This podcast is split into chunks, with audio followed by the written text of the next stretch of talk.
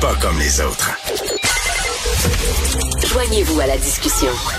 Appelez ou textez le 187 Cube Radio 1877 827 2346.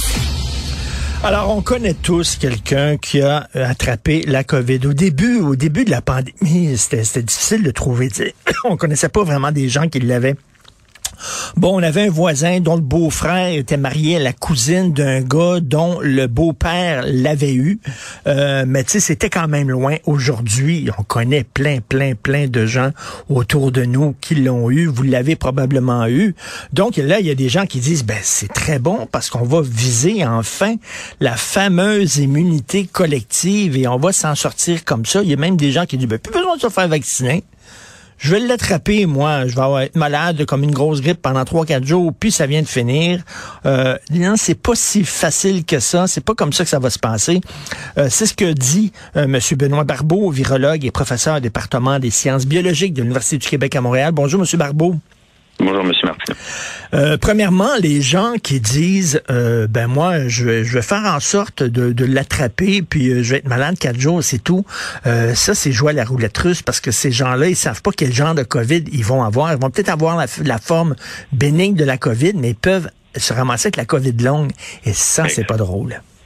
Oui, mais non seulement ils peuvent tout simplement euh, avoir la COVID longue, mais ils peuvent avoir aussi euh, quand même une partie de la population qui va souffrir les symptômes plus graves et qui vont être hospitalisés et certains en décèdent. Donc, c'est quand ça demeure une maladie qui est grave. On comprend quand même qu'un grand pourcentage des personnes, en effet, vont souffrir, subir des conséquences moins graves, mais n'empêche que le risque demeure présent et surtout si vous êtes non vacciné.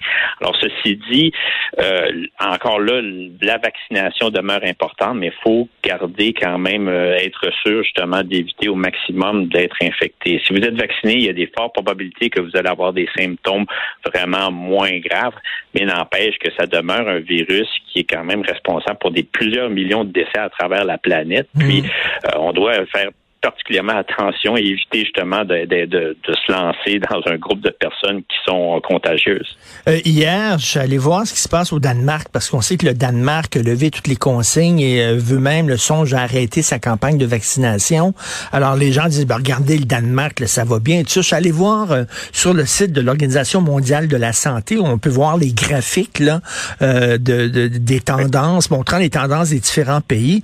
Au Danemark, le nombre de cas quotidien a augmenté en flèche et le nombre de décès a augmenté en flèche.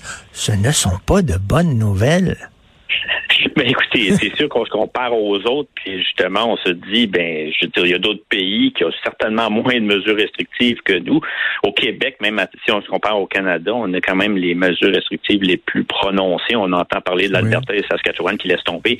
Euh, alors, en se comparant aux autres, vous savez, euh, il faut aussi faire attention. Maintenant, le Danemark a quand même, euh, un peu comme plusieurs pays européens, a lancé là, leur leur leur campagne de troisième dose très rapidement, plus de façon plus précoce que nous, ce qui veut dire qu'il y a une grande partie de la population qui est quand même euh, vaccinée avec euh, cette dose de rappel.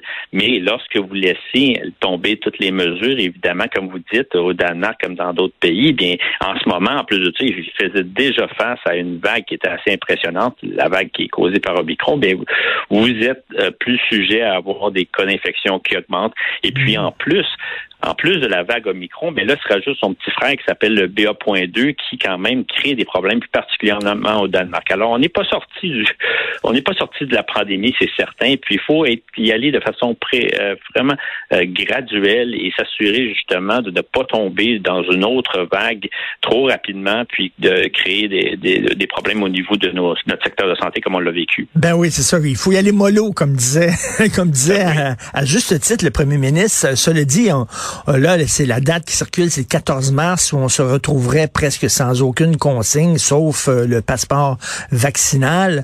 Euh, Est-ce que c'est trop tôt, selon vous? Ben écoutez, à chaque fois, on doit toujours se poser la question est-ce qu'on en fait assez ou on n'en fait pas mmh. assez? Je crois qu'au moins depuis plusieurs semaines, ben, quelques semaines devrais-je dire, plutôt on a vu une tendance où que au moins les cas d'hospitalisation ont diminué. Alors ça, c'est notre point de repère qui est le, celui le plus, on pourrait dire, le plus sérieux au niveau des cas d'infection. Toujours un estimé, mais étant donné l'augmentation des cas qui a été précipitée en fin de, l'année dernière, eh bien, c'était difficile à suivre. Alors, au niveau des cas d'hospitalisation, la, la situation est bonne.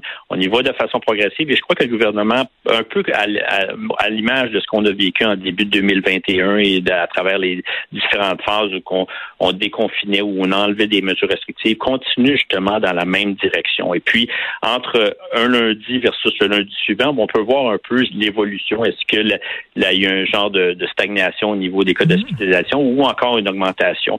Alors, je crois que graduellement, on peut y aller comme ça. L'autre point qui est important, c'est que peu à peu, on se dirige vers la mi-mars. Et à la mi-mars, on est à la porte du printemps, qui ben fait en sorte que les températures vont être plus douces, les gens vont être plus à l'intérieur, moins de transmission, évidemment, parce que les gens vont être moins enfermés à l'intérieur. Si vous êtes, par exemple, dans un local, que ce soit dans les établissements scolaires ou peu importe au travail, et vous êtes capable d'ouvrir la porte ou les, fenêtres, avoir une certaine brise, bien, ça aussi, ça va aider justement à diminuer les cas de transmission. Et pour cette raison, je crois que on peut y aller progressivement comme ça, mais en gardant toujours certaines mesures. Le masque, on comprend qu'il contraignait un peu, mais n'empêche qu'il a fait ses preuves. Puis je crois que de le garder encore un petit bout, ben c'est, je pense, que c'est une bonne décision aussi. Et là, la sirène de l'immunité collective ah qui euh, chante son chant doucereux, est-ce qu'il faut suivre la sirène ou il faut s'attacher au mât du bateau comme Ulysse pour résister, Monsieur Barbeau? Moi, je pense qu'il faut résister à la tentation plutôt dans la, ou dans le, une genre de vision utopique où qu'on ira chercher cette immunité collective. C'était quand même un espoir qui était, qui avait une certaine base. Mais maintenant, on fait face avec un virus qui non seul, ben, premièrement, si vous êtes infecté, vous êtes vacciné, on le sait très bien, votre protection face à l'infection va diminuer avec le temps. Ce qui veut donc dire qu'après six mois, eh bien, il y a des bonnes chances que vous puissiez être infecté par le virus. Mmh. L'autre point qui est important, et on l'a vu clairement avec Omicron, le virus est capable de se réinventer, de changer, de modifier substantiellement. Alors, si vous comparez le variant Omicron par rapport au variant euh, Alpha, Delta, il y a énormément de changements au niveau de sa surface. Alors, toute l'immunité que vous avez générée par l'infection ou par la vaccination, ce n'est pas perdu pour autant. Je veux dire, vous avez une bonne base, mais n'empêche qu'elle est moins efficace contre un variant comme Omicron. Et en plus, on sait que le sous-variant BA.2, qui est un peu le petit cousin de d'Omicron, qui est en lui-même un sous-variant, eh bien, ces deux-là sont plus sont aussi différents que le que alpha versus delta. Alors, ça nous hmm. démontre à quel point que le virus continue à évoluer et pour un virus respiratoire, un virus qu'on appelle ARN, c'est quand même sa façon de fonctionner, de se, de se modifier, d'être capable justement de réinfecter la population pour laquelle justement il est capable de, se propager. Puis c'est la, c'est la situation qu'on vit. Le virus risque de revenir d'année en année. Notre objectif est de pas nécessairement, on sera jamais capable, ben, quant à moi, ça sera extrêmement difficile de l'éradiquer, de l'éliminer de, la population. Ah Mais aussi, c'est plutôt de, de, de transiter vers une forme où qu'on va être tout simplement capable, un peu comme le virus de la grippe. Le virus de la grippe, on n'a toujours pas été capable de l'éliminer, mais d'être capable justement de, de bien agir, de d'éviter les cas d'hospitalisation, de cibler les, les parties de la population qui risquent justement d'être plus touchées par l'infection. Et c'est plus dans cette direction-là qu'on devrait penser nos, nos, prochaines décisions. Et Monsieur Barbeau, en terminant, euh, moi, ma crainte, et j'imagine que c'est votre crainte aussi, c'est que bon, ça plafonne pour la, la, troisième dose. Et là, il, parce que les gens disent ben là, on déconfine. Euh, chaque semaine, il va y avoir des consignes qui vont être levées. C'est la preuve que c'est terminé. Mon beau-frère l'a eu, ma cousine l'a eu. Euh, ils n'ont pas été malades, donc euh, je n'ai pas besoin de me faire vacciner. Il faut dire aux gens que la troisième dose, elle est importante. C'est ça qui fait la différence, la troisième dose de vaccin. Ben, écoutez, c'est tout à fait normal. Et puis, évidemment, en début de l'automne, on n'avançait pas trop la troisième dose. On contrôlait bien les cas d'infection par le variant Delta. Mais que le variant Omicron, ce qui est arrivé, c'est que là, on est arrivé avec un virus qui est hautement transmissible moins dangereux. Et c'est ça, peut-être les gens se, sont un peu bernés par le fait qu'ils mmh. semblent être plus plus délicats ou moins moins susceptibles à créer des symptômes graves. Mais au nombre d'infections, eh bien, vous pouvez vous retrouver hospitalisé, puis ça peut être un, ça peut créer des problèmes au niveau des secteurs de santé, comme on l'a vu. Alors, la troisième dose, elle n'est pas parfaite contre le variant micro, mais elle va être capable de vous donner une une réponse qui est suffisante en termes d'anticorps qui va vous bien vous protéger contre les symptômes graves, mais aussi vous protéger contre les risques d'infection. Alors, il est important, très, euh, il faut absolument pousser l'idée, ben, pas l'idée, mais tout euh, évidemment, expliquer aux gens que cette troisième dose-là, ce n'est pas un coup l'eau, c'est très important, puis ça va nous permettre de continuer à, à traverser cette cinquième vague et en finir avec cette cinquième vague. Et on s'en va vers un vaccin annuel, j'imagine, comme le vaccin de la grippe. Oui, et, l'autre, euh, il y a d'autres points qui est important. Donc oui, en effet, ça sera probablement un vaccin annuel. On peut pas avoir un vaccin à tous les trois mois, ben mais ceci dit, il va être adapté là, au mieux qu'on peut, un peu comme le virus de la grippe. Mais l'autre chose aussi, c'est qu'il y a des recherches qui se font en ce moment pour savoir quel type de vaccin qu'on pourrait avoir. Donc les vaccins ARN ont, ont fait un très bon travail, continuent à le faire. Mais on pourrait avoir un vaccin plus local, donc qui pourrait être sous la forme de vaporisateur.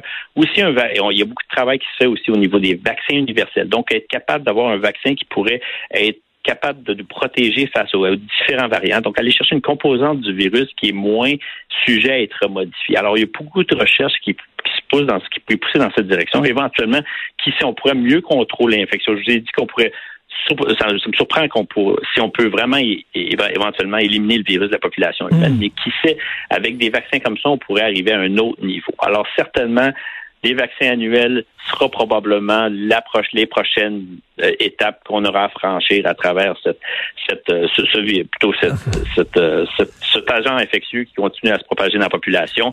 Mais ça pourrait quand même, avec d'autres options, que ce soit les antiviraux, ça nous permettra aussi de mieux contrôler annuellement euh, les, les, la, sa transmission, puis éviter justement les hmm. problèmes qu'on a vécu avec Omicron. Ben merci beaucoup pour ces éclaircissements. Il faut le redire, c'est important la troisième dose de vaccin. Merci beaucoup, Benoît, Monsieur Benoît Barbeau, pour le travail que vous faites, virologue, professeur au département des sciences biologiques de l'UQAM.